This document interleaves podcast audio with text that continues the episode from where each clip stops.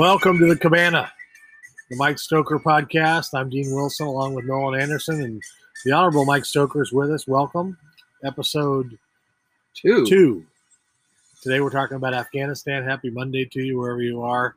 Um, uh, for those of you tuning in for the first time, Mike Stoker is a former county supervisor, deputy secretary of state, and he was a Trump appointee as the regional administrator for the EPA for our region, covering eight time zones and 60 million people. And he's written a book that's coming out sometime this fall, but we'll get to that later.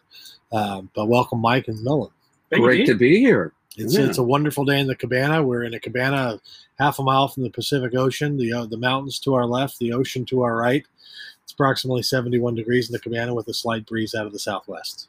And the only podcast in America that represents the millennials with Nolan, the genera- Generation Xers with Dean, and the Medicare card carrying baby boomers with me. Mike Stoker. We we are a multi-generational podcast. If you can find another one, we'll give you a prize because we do think we may be unique in that way. Three generations, multi-generational podcast in the cabana.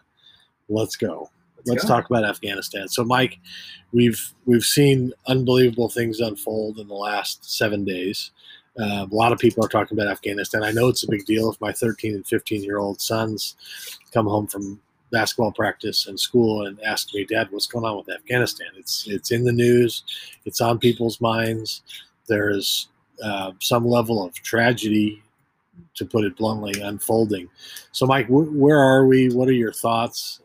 And kind of where where do you see this right now? Well, I I don't think it's some level of tragedy. This is like this is like the Greek tragedy novel at at its worst. Um, you know, in terms of you know, I'll, I'll, I'll go over the timeline in a minute, which is it, it, it really makes you wonder.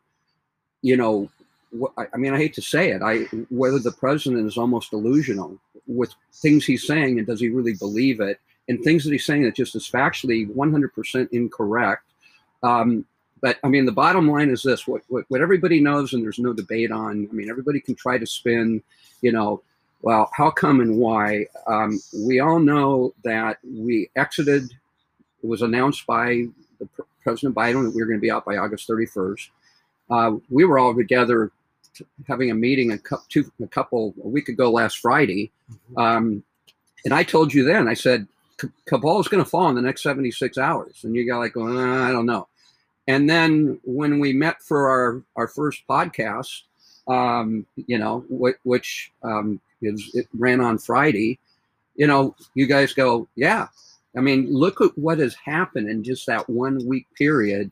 It all happened a week ago last weekend when we saw just total chaos and we saw the airport and we we saw the map when they show the red, you know, in where the Taliban have taken over.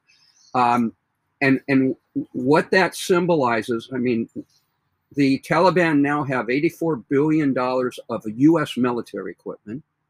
The Afghan interpreters, 20,000 of them, vast majority who we we didn't get out in time, and there's no way with the Taliban surrounding the airport are they going to be allowed through a checkpoint. They're not going to drive through a checkpoint because they'll know they'll, you know, probably be executed. Uh, we let those people down, and you know, w- we've sent so many. This is just one of the biggest foreign policy disasters in in U.S. history, and I think, unfortunately, with the president after it happened, it was a second chance for being the commander in chief, and it got worse. And you know, the only analogy I can, you know, I mean, this whole situation. I mean, I, I have so multiple feelings, which I very seldom have, that are complete opposites. I'm I'm angry and I'm saddened. I'm outraged and I'm heartbroken. And I guess my anger and my outrage is over what the United States has done, how we've cut and run, how we betrayed the Amer- Afghan people, how we betrayed all those on the ground that were su- supporting the U.S., how we betrayed women that under Sa- Sharia law are, are going to be subjected to so many horrible things, which I will talk about a little bit later in the show. Um, and and then I'm you know I'm I'm outraged and angry because we did that, and then I'm I'm heartbroken and saddened, and my prayers for every night have been for those good people, that I don't, whoever your worst enemy is, you would never wish to have them subjected to a day what these people are not going to be subjected to the rest of their lives. Right. And we did that, and it it makes and as I watched the, this the total failure of, uh, and we'll talk a little later about it. The president, you know, um, allowing this to happen because it could have been avoided, and I'll discuss later. And then what the consequences are, and then when you have, um, you know, the message it sends to the, our allies around the world. I mean, last last Thursday, uh, on the floor in Parliament, united outrage towards the United States, united outrage at our commander in chief for what that commander in chief had done. You know, that's our that's United Kingdom, that's England. I mean, you know what Israel's thinking right now. You know what Taiwan's thinking right now. Um, and our ability to tell an ally, "Hey, we'll have your back," that just that just went away with how how our commander in chief handled this whole situation, with the initially allowing it to happen and then failing to step to the plate and take the action needed once it did happen. And I, you know, I know, I doubt, I can't believe our millennial, no one will remember because he wasn't even born. You probably were four or five years old. But the only time I remember feeling like this in my life um, was in the Carter administration back when we had gas lines around the, you know, going for a mile, we had, it was being rationed even, you know, even odd license plates.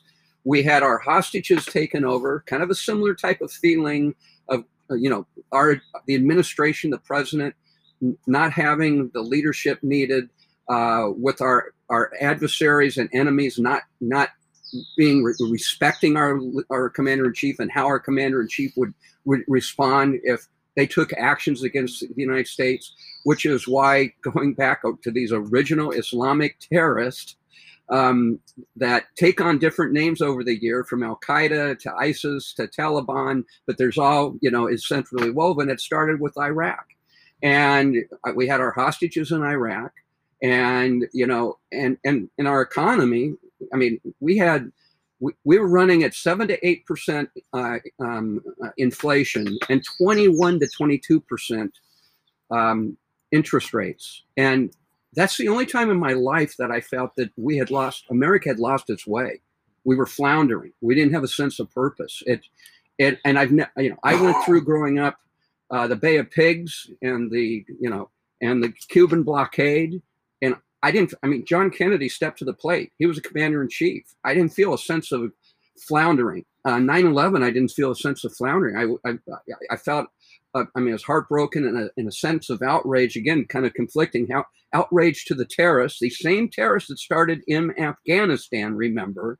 That's that's where Osama was in the caves of Afghanistan. That's why when they t- declared war on us, took down the Twin Towers, George W. declared war on Islamic terrorism and said we will go wherever that takes us and the first place was afghanistan the it started in afghanistan. So don't think that you know kum, kumbaya if we just oh we just withdraw everywhere in the world and everything's going to be fine. That's what led to 9-11 and so you know that's my sense right now uh, of where i think americans are feeling like we're we do not have a, a course of action. We don't have a vision where we want to go. It's and it starts with the bull, bully pulpit, pulpit of the president of the United States, and we've lost our way, and we're embarrassed. I think we're ashamed, and we should be. And you know, again, I'll talk about the timeline later. Um, but I, I really believe the actions of this president and this administration, you know, really seriously bring into question his ability to lead um, and I, that's that's where we're at right now. And and I want Nolan. I know you did a thesis on the Carter that period, mm-hmm. but I mm-hmm. want to get to that in a second. But but but I want to start with this, Mike. President Trump was your boss, and a lot of people now are saying, well, hey, he had a. Eh, the people that don't understand what's going on here, right? They're saying, hey, he had a May May withdrawal, and there was a there was a plan for that. So isn't this, you know, doesn't it doesn't heal in this? But explain to us from being somebody who was insider of the Trump administration, what was happening then versus what's happened since? Well, I, I, was running the Region Nine, the Southwest region of the EPA, so I was focused on the environmental policies. I was I am not a foreign policy expert by any way, but one of my good friends, Robert O'Brien, who was the national security advisor, uh, was the foreign policy expert, and I hopefully have him on the show one of these days in the near, near future. But I mean, it, you know, it was out there for members of Congress and the public. You know, President Trump negotiated a ceasefire, a peace agreement with the Taliban. These same folks, but it was kind of like the agreement or you know the policy that um, that Ronald Reagan had called peace through strength. You know, when you're respected and you have the power and you use your power, which Donald Trump used. People forget when uh, Syria gassed their people. We, we took out one of their bases in Iraq, which is our ally. But when there was is uh, the ISIS at that point were making advancements from a, ba- a base, one of our bases. We, on without a permission of the Iraqi government, which they were upset about, um, we took out the encampments where we knew they were. Um, and and people, the Taliban, pretty much under Trump, if you look in Afghanistan, it remained low key. And so it was in that framework that the president cut a deal and said, I I want to get Americans out and leave it up to the current current Afghan government and ultimately for representatives of the Taliban to try to work to create a stable Afghan government where you can coexist. Um, and so everybody, the Democrats that want to try to divert attention from you know just the entire incompetence of what's taking place, want to talk about the Trump's plan. And Trump was going to exit May 31st. It had it had milestones in there in terms of the t- Taliban could not have made attacks. They could not. They, they, had to stand down. They had to respect women. They had to, you know, they basically could not impose Sharia law. Uh, Sharia law would not be imposed in in Afghanistan. So we had all these milestones, and I don't know. Nolan may have. He may be aware of additional ones. I'm just talking off the top of my head. Uh, and we know we, we know that it was reported on Fox, CNN, MSNBC. They had reporters on the ground last November because the Taliban stayed low until the election was over. After the election and Trump lost, they no longer they they felt empowered. And it was after the November election that they actually literally the Taliban, even in Kabul, and it was reported by CNN, MSNBC, and Fox News, the Taliban at night would take over parts of the town with with roadblocks and it was all because they no longer feared, they knew the new leader coming in that they didn't fear. They didn't do that until the election was over. And then when you look at what's taken place January, February, March, April, none of the milestones were met. So this is a president that would have said, you know, we never had a, a, a slam dunk hard date, May 31st. That was a target date if you, Taliban, keep your part of the deal. And they didn't. And so you know, it is complete nonsense for anybody that wants to try to divert attention from the tragedy that's taken place in the last two weeks by trying to say, well, Trump had a May 31st exit date as well. Yeah. So I yeah. So the right here in front of me, I have the the agreement. Pretty simple. Fits on four pages. Um, the main things are again, just like you're saying, Mike. It's making sure that we withdraw. Um, it's making sure that Al Qaeda is not being hidden or harbored in Afghanistan. Um, and it does have on here that May 31st date, but only if of the, everything else is being met. This is a this is like any any other agreement I've ever seen. Both both parties have to hold their up hold up their end of the deal, and if someone's not doing it, why would I go through on my end? Um, two of those other things are make are having a long, um, com- comprehensive uh, is what I'm looking for there. Uh, comprehensive agreement with the Afghan government. Part of that being a, a ceasefire, um, which uh, took place. It was supposed to start um, in March of 2020. Um, it didn't start until September of 2020, um, and there was no progress made at all. In, so, so what you're saying is Trump, because of this. I mean, Trump wasn't. Trump would never would have pulled out on May 31st. No, I mean, no. no. you had to meet the milestones. I mean, I, I don't think Trump would allow $84 billion in military equipment to go into the Taliban.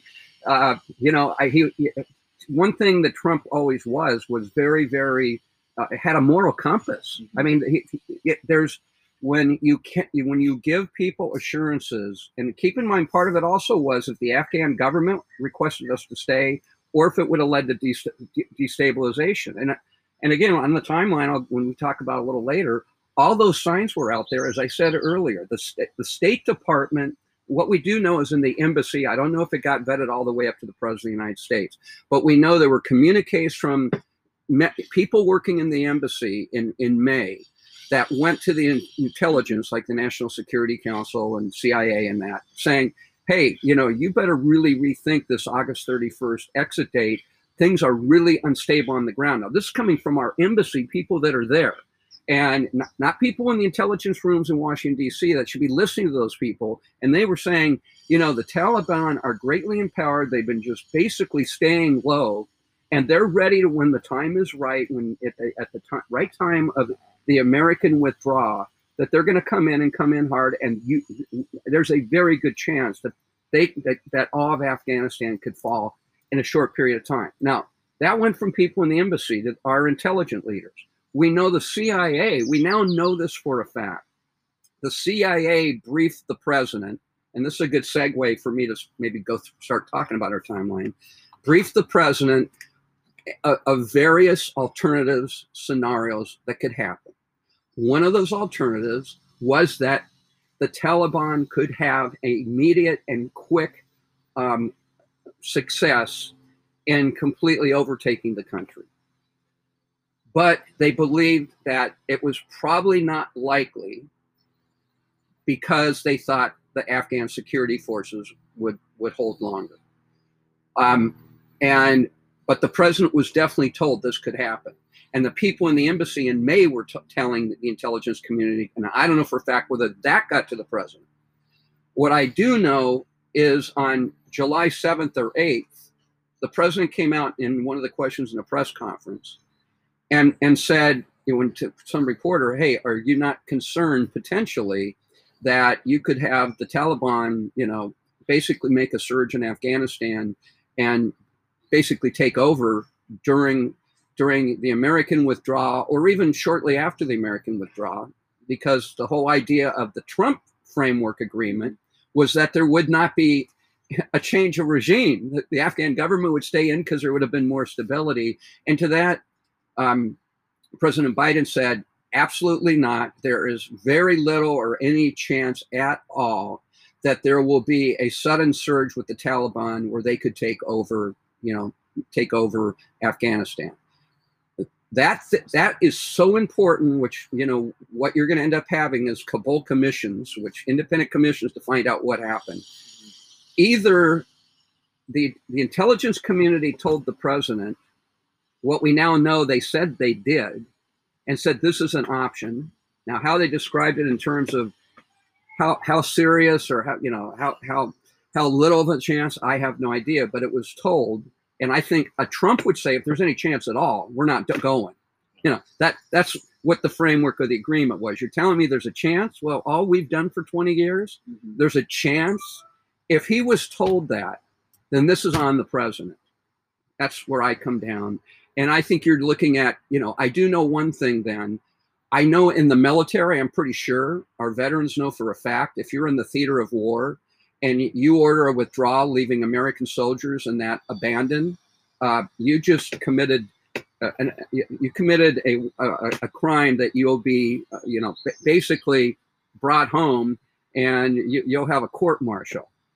That's what the president of the United States is, a commander in chief. So if if a if a if a officer in the field could be court martialed for abandoning, intentionally abandoning and cutting and run, then I think off, uh, what should be on the table for President of the United States is that an impeachable high crimes and mis- or misdemeanors offense. Because if the president was told this, then either he totally ignored it, or I, I don't want to get into the whole, you know, the folks out there that believe in the dementia stuff. Okay, that's not what this show's about, you know. You know, I often have been concerned when I see the president at the podium and looks like the deer, you know, in headlights and and kind of rambles through his answer and often is answering something that wasn't the question. If he was told this, then it's on him, and that raises a real question of the, the capability. But let me finish this thought.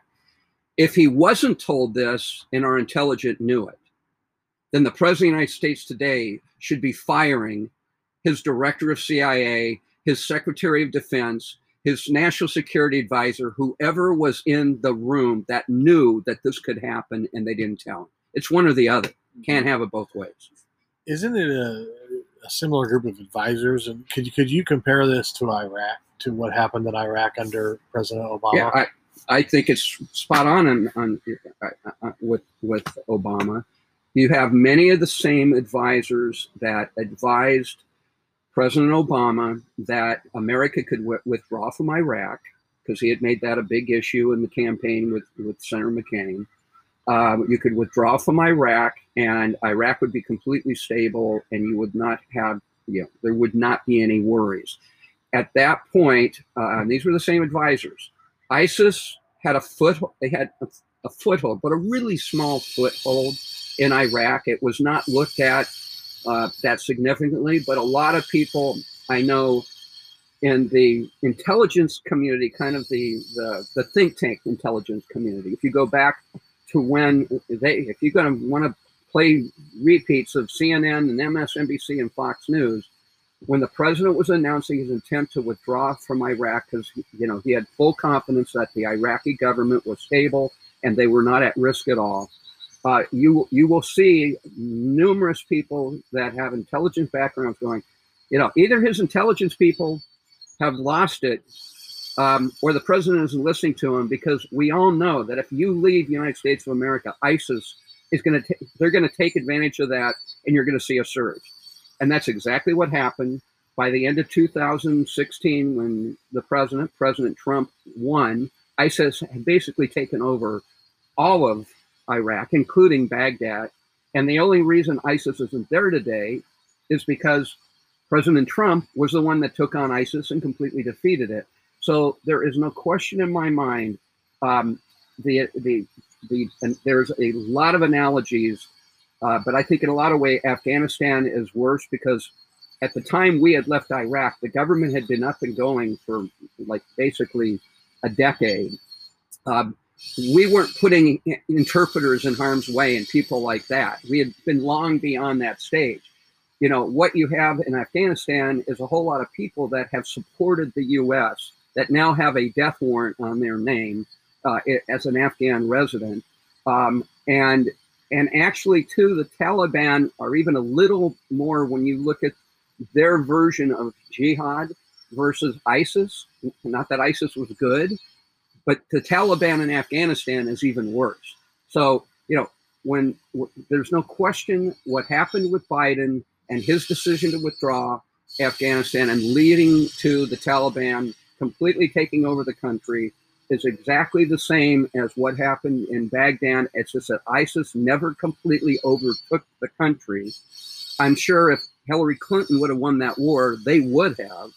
Um, but Donald Trump did, and they didn't. And Donald Trump and the United States completely defeated ISIS. If you're a praying person like we are, we're praying for the church in Afghanistan. We're praying for the people of Afghanistan, the women of Afghanistan. The you know the, the church in Afghanistan is the second fastest growing church in the world, trailing only Iran. Um, and the stuff that I've been reading and hearing is horrifying in terms of what's going on and the fears and the the the, the uh, the circumstances that these folks find them in, and they're isolated because they can't gather with other. If you're a Christian in, in Afghanistan right now, you're not able to gather with other Christians because you're petrified because they're coming for you.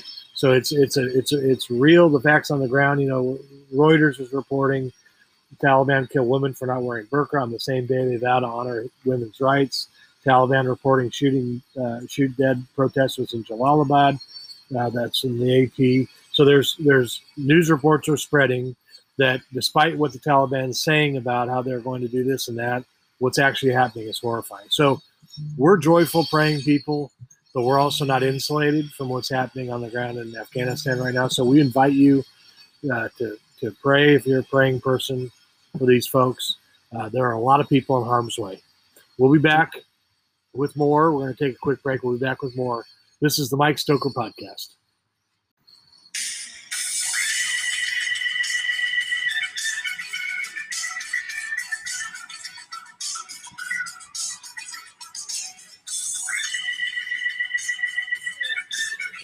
Welcome back to the Mike Stoker podcast. Welcome back to the cabana. We're a half mile from the Pacific Ocean, 71 degrees. Dean Wilson with the great Mike Stoker and Nolan Anderson with me. And we're so glad you came back. We're, we're here. We're talking about Afghanistan today. This is episode two. Um, much more to come this week. Stay tuned. Make sure you keep checking back. Make sure you tell your friends. This is a great place where you're going to be able to find trustworthy information from an expert uh, there's a lot of confusion in the news these days. There's a lot of spin. There's a lot of uh, angling, but that's not what you're going to get here. You're getting the news. You're getting it straightforward from a from a man who's been um, in key positions in leadership in the Trump administration and the county supervision here in Santa Barbara, California, where we sit as a deputy secretary of state. So Mike Stoker brings a lot to the table. I think this is a great place to get straightforward information. So Mike, we were talking about Afghanistan. Uh, let's continue with kind of. Well, you know what, what we were talking about. I said that either you know either the intelligence community, which we know said this could very well happen, and I talked about the communiques from staff in the embassy in Kabul in May advising the intelligence community and headquarters in Washington D.C. that this could definitely happen, and they expected it to happen. And the president, you know, wants to say that he never was told this could happen and this complete surprise. And I just mentioned before we went to break, we now know that that's not the case. His intelligence community knew something completely opposite of what the president is telling the American public.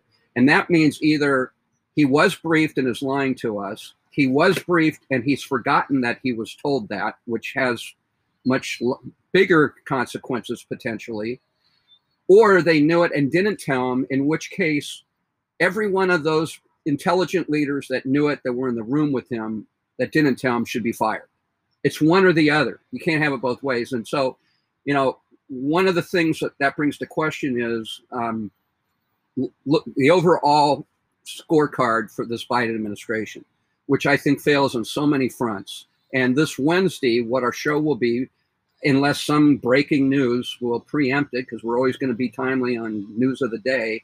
Um, but we often can also plan ahead. This Wednesday, uh, if all goes uh, according to plan, uh, we will have a, the show will be talking about the Biden administration's first year scorecard.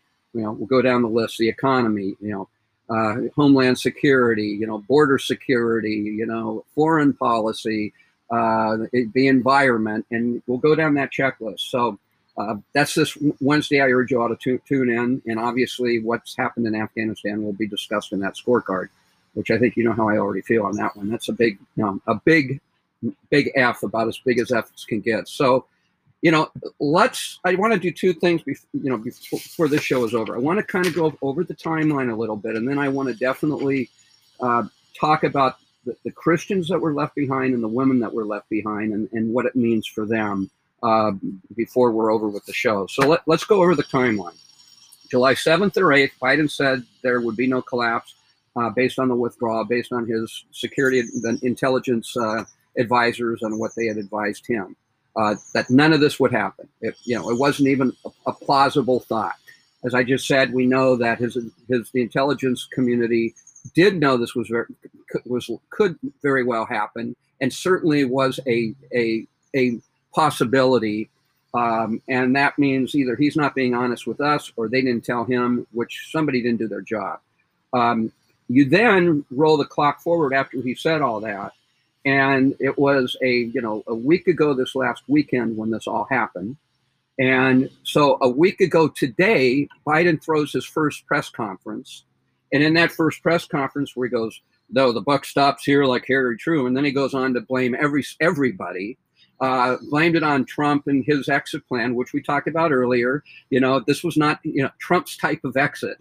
Trump's was the Taliban had to meet the milestones. They never met, met the milestones. Had Trump been president because they didn't meet the milestones, there would be no withdrawal, and that probably would have empowered the president to sit down with the Taliban and go, "Do you want us to leave or not?"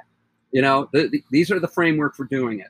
So he threw a press conference last Monday where he basically says we didn't know this was going to happen. Uh, I wasn't told it could happen, and it's all it's you know it's it's because the Taliban people cut and run, and their army were a disgrace. He literally, I mean, how I was embarrassed when I heard him blame this on the Afghan security forces, um, and then he blamed it on Trump. But it, yeah, after you know the buck stops here, you know, being the the true Harry Truman Democrat that you know our Mr. President Biden is, he blames on everybody and, and says he has no blame. Then you know, so that's Monday. On Wednesday, on Wednesday when all hell is breaking. I mean, it's now gotten to where everything has collapsed. They have taken over the government buildings. Uh, the only thing that the United States have secure is the airport, and the Taliban have it completely have surrounded the peripheral with road, you know, with roadblocks that um, that they completely control who gets in and gets out. He throws a press conference in that setting, and he announces that everybody in America that has had a vaccine will need a booster shot uh, he announces that he's going to cut off Medicare and Medicaid aid to nursing homes that do not require a vaccine. Uh, and he, he announces that he's going to take on all these governors that aren't being as strong as they should in regards to responding um, to, to COVID, basically meaning Governor Abbott and DeSantis, who have said they're not going to require children in schools to wear a face mask. And he tried to spin that in, in a way that was deceitful and, and untrue, where he was implying that those governors had ordered kids going to school could not wear a face mask. That's not what those governors did. Libertarian Republican governors basically give people the right to make a choice. And he gave the parents the right to make a choice. And so he announces that on Wednesday. And all the reporters were like going, hey, that's cool, but we want to talk about Afghanistan as he walks off and they're yelling, Afghanistan, Afghanistan. I mean, where is the commander in chief? How can you even go to a press conference last Wednesday? So then it gets worse. I mean, I'm not making this stuff up, folks. Folks, you know, go out there and look. Um, he he holds a press conference this last Friday, and in that press conference, I mean, again, this is this delusional, or do we have a a president that we need to really be concerned about in terms of mental capabilities. In that press conference, he unequivocally stated there is no Al Qaeda in Afghanistan. He said that last Friday, three days ago. Everyone, there, there is not one person in the in the Biden administration and the intelligence community that will say that's true. Every because every it, this is common fact. We all know Al Qaeda is in so you tell me with that timeline that I've get, just given, how do we? And oh, and the other thing he said in that press conference last Friday, he goes, "We we we believe we're going to get all our Americans out," and he goes, "We're hoping the Taliban will play by the rules." I wrote that down last Friday, quote unquote. We're hoping the Tal- well, I think he's meaning his rules that he likes to play with it. everybody sings kumbaya and everybody in the world is nice. And mm-hmm. of course people like this would never bomb nine you know take out our twin towers because people in the in biden's world don't do that thing. And that's why we can leave iraq and no isis won't overtake it which they did. And why he said okay well let's go leave afghanistan and no the taliban are wonderful. And so now he's i guess he thinks his rules uh, that they're going to play by. Well let me tell you the rules that they're going to play by. They have sharia law. And brought this up. I you know I downloaded today. It's uh, out of the um, um uh, it, it's it's out of a Taliban website. It says according to Taliban's ideology, Afghanistan is a Muslim country, and non-Muslims must leave Afghanistan or accept second-class status. For Christians coming from convert backgrounds, that means the Afghans that were there and converted which is the 1.2 million. It's the second largest faith in Afghanistan behind Muslim. The Taliban will consider them apostates and su- subject to Sharia's deadliest consequences. That's from the Taliban. Deadliest consequences. And we're seeing it. You mentioned the headlines. Now, now let's go. And this is a fact of, in terms of what were the Taliban like the last time they were there? These wonderful people playing by the Biden rules. Okay, last time women were effectively put under house arrest, all, women. This isn't like, you know, somebody does a bad thing, house, eh, all women put under house arrest, being prevented from going on their balconies or going to work, attending school over the age of 10, or accessing health care administered by a man. They also had to wear the burqa and cover their faces in public from the age of eight and be accompanied by a male guardian if they wanted to leave the house. Okay, well, that's the Taliban rules. welcome to not your rules, President Biden. Welcome to the Taliban rules. So that now raises the next question, and let's let's first talk about the Christians. Now, I can tell you right now, as bad as things are right now, once the United States is out, they run the show. There, I, there has to be a little bit of common sense with the Taliban leaders going, you know, let's not push that button too far right now. They're leaving. They're cutting and run. Give it another month, and it's all ours. Sharia law will really see it. So, any of you that are have been watching the images on TV and are outraged, you know, stay tuned for part two, part three, part four. And this book doesn't get any nicer. You know, the rules that President Biden is talking about are not going to be seen. These are going to be the rules of the real Taliban, the same people that took out the you know twin towers, and the same people that imposed those kind of conditions on Afghanistan women the last time they were in charge. But you know, let's talk about what's happening right now with Christians. Now, this is according to um, an underground church that partners with Frontier Alliance International, FAI, has reported that the Taliban are targeting Christians for death. According to FAI, and this is exact quote, the Taliban has a list of known Christians they are targeting to pursue and kill. The U.S. Embassy is defunct and there is no longer a safe place for believers to take refuge. All borders to neighboring countries are closed and all flights to and from have been halted, with the exception of private planes. People are fleeing into mountains looking for asylum. They are fully relying on God, who is the only one who can and will protect them. The Taliban are going door to door, taking women and children. The people must mark their house with an X if they have a girl over 12 years old, so that the Taliban can take them. If they find a young girl and the, and the house was not marked, they will execute the entire family. If a married woman 25 years or older has been found, the Taliban will promptly kill her husband, do whatever they want to her, and then sell her as a sex slave.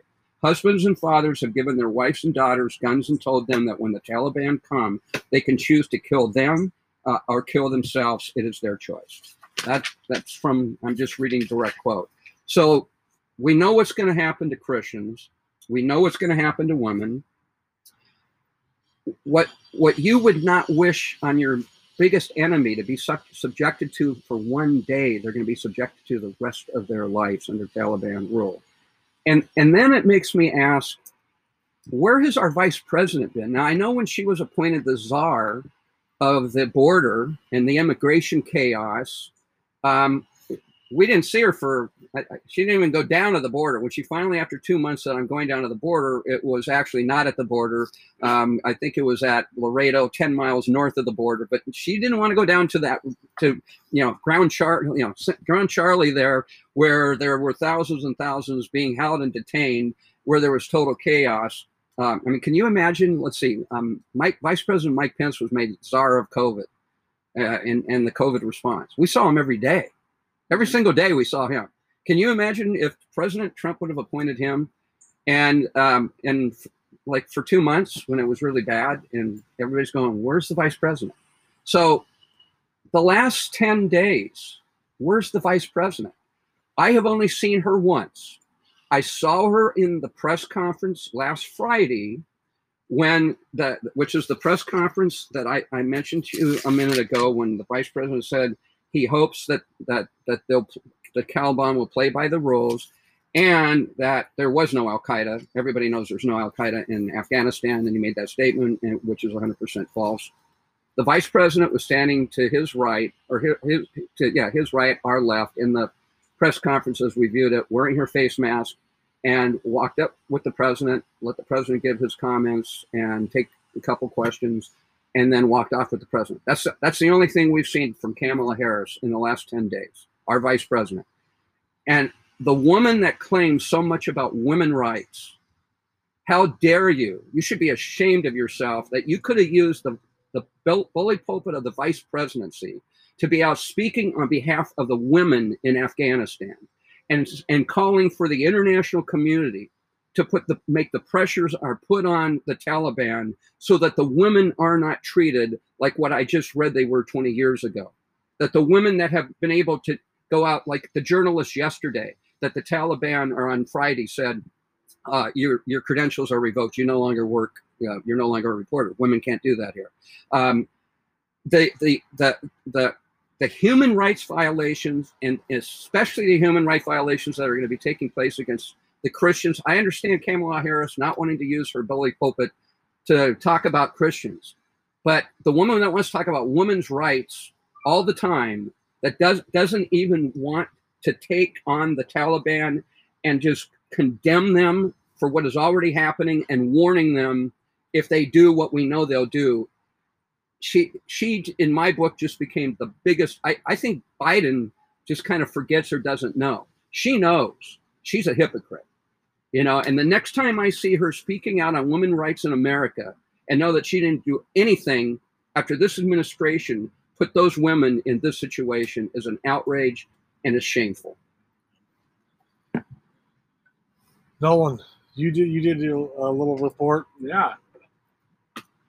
uh, as part of your Westmont College thesis. Yes. Talk, talk a little bit about that. You're a millennial. Yeah. You're seeing this from your perspective, Yeah. but you've done a little bit of Done a little bit of homework. homework on Yeah. this. Talk about it. Yeah, so um, yeah, my capstone at Westmont, um, I was a history major. I specialized in non-Western, especially the Middle East. Um, but my final capstone was on the Carter administration and the Iranian Revolution of '79, which we've already kind of talked about.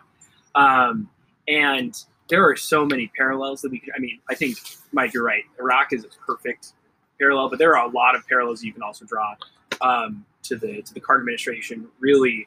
Um, dropping the ball is putting it lightly, I think, on that um, revolution. I think um, a couple things. One, you, I think it's it's interesting. We have you know Biden in July saying everything's fine. We're not going to have hostages. We're not going to have helicopters off the roof, and then we see that happening.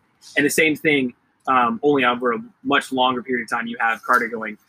Iran's not going to fall. It's an island of stability in, the, in, a, in a region of chaos. I think is what he's is something along the lines that he says on December 31st of 77 and then come 12 months later you have uh, the shah fleeing the country and and then running for his life basically the rest of his rest of his life um, i mean where is the yeah same thing where is the intelligence community going um, hey there's a problem here you know raising their finger saying we have a little bit of a problem and we do see that in the, the carter, carter administration um, in the fall of 78 you have um, ambassador sullivan calling and the president saying, if you don't do something quick and you don't change what's happening, the facts on the ground are this is going to end quickly and it's going to end badly, and we're not going to be here anymore, and the revolution's taking over. And it's the same, like Mike Krieger saying, it's the same sort of radical um, ideology. This is not mainstream. Are millions of Muslims around the world that don't believe this sort of fervent. This is the way women can't go out of the home. Um, and it, even in Iran, women have more freedoms than they're going to be given under the Taliban, which is ludicrous to, to even um, try to imagine. Someplace as repressive as Iran has more female freedoms. And, and what we know is what the ambassador in Iran told the president, President Carter, is exactly what those Mhm. people in the U.S. embassy in May told our intelligence community. That's what you do in embassies. You Yeah. you flag up the intelligence back to Washington D.C. and I, they did that. And you know, so I think there are a lot of failure. Like I said, the only time in my life that I have I have felt our country has lost its moral compass. Uh, that I have felt that you know we kind of are floundering. Uh, we we we don't we are, have lost the respect with our allies. Only time in my life I've ever felt that was with the Carter administration and what happened with the Iranian hostages. And keep in mind how important having a leader that our enemies fear and respect is. Those same that those same the, the leaders in in Iran, um, the Ayatollah and, and and the other leaders, they delivered our hostages on inauguration day when President Reagan was getting sworn in because they thought he was going to be that crazy cowboy that you know you know could take the world to nuclear war and he would take you know take them out and they didn't want to mess with him. I I will never know. I will bet you if Trump was the president, the Taliban that President Biden's day saying, "Oh, play by the nice rules, please," and I'm counting on them to play by the nice rules. Um, they never would have crossed the line to get a President Trump to have to engage to take them on and take them out as he did with ISIS I want in. Iraq. In Iraq. I want to read a quick statement from President George W. Bush. Uh, this is a couple of days ago. Laura and I have been watching the tragic events unfolding in Afghanistan with deep sadness. Uh, our hearts are heavy for both the Afghan people who have suffered so much and for the Americans and NATO allies who have sacrificed so much. The Afghans now at the greatest risk are the same ones who have been at the forefront of progress inside their nation. President Biden has promised to evacuate these Afghans along with American citizens and our allies. The United States government has the legal authority to cut the red tape for refugees during urgent humanitarian crises, and we have the responsibility and the resources to secure safe passage for them now without bureaucratic delay. Our most stalwart allies, along with the private non government organizations, NGOs, are ready to help. So we have pretty widespread concern from former presidents. Um, we have the, a lot of information coming out about the underground church. So once again, you know, we're three guys who are praying people, and we encourage you to, to, to pray for the situation in Afghanistan. Well, and you know, let, this is not a partisan issue. I think anybody listening to this podcast, liberal, conservative, Republican, independent, uh, Democrat, I mean, I, I, think everybody's feeling either uh, ashamed, we're feeling heartbroken for the Afghan people, we're questioning an administration and, and their leadership. But this is not a partisan issue. I mean, let me go down what some what Democrats are saying.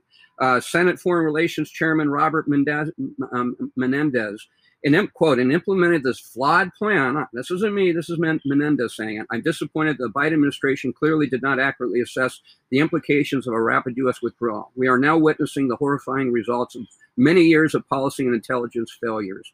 Um, here's uh, Jack Reed, uh, a Rhode Island Democrat who is the Senate Armed Services Chairman, um, who is going to hold hearings on quote unquote what went wrong in Afghanistan.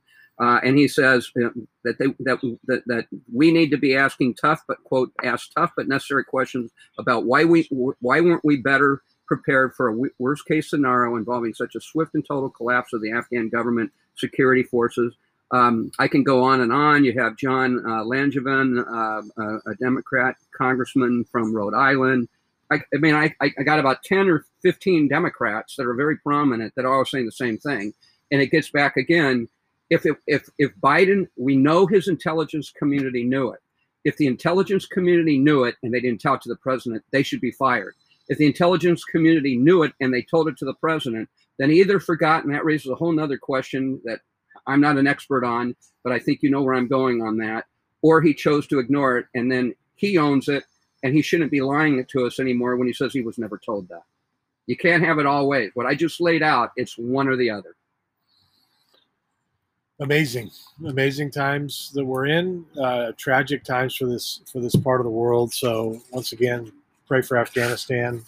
Um, we thank you for listening to the Mike Stoker podcast. And we will see you next time. Tell a friend. The only multi generational podcast that's happening in a cabana, I'm convinced, in the world. Mike Stoker Podcast, everybody. We'll see you next time.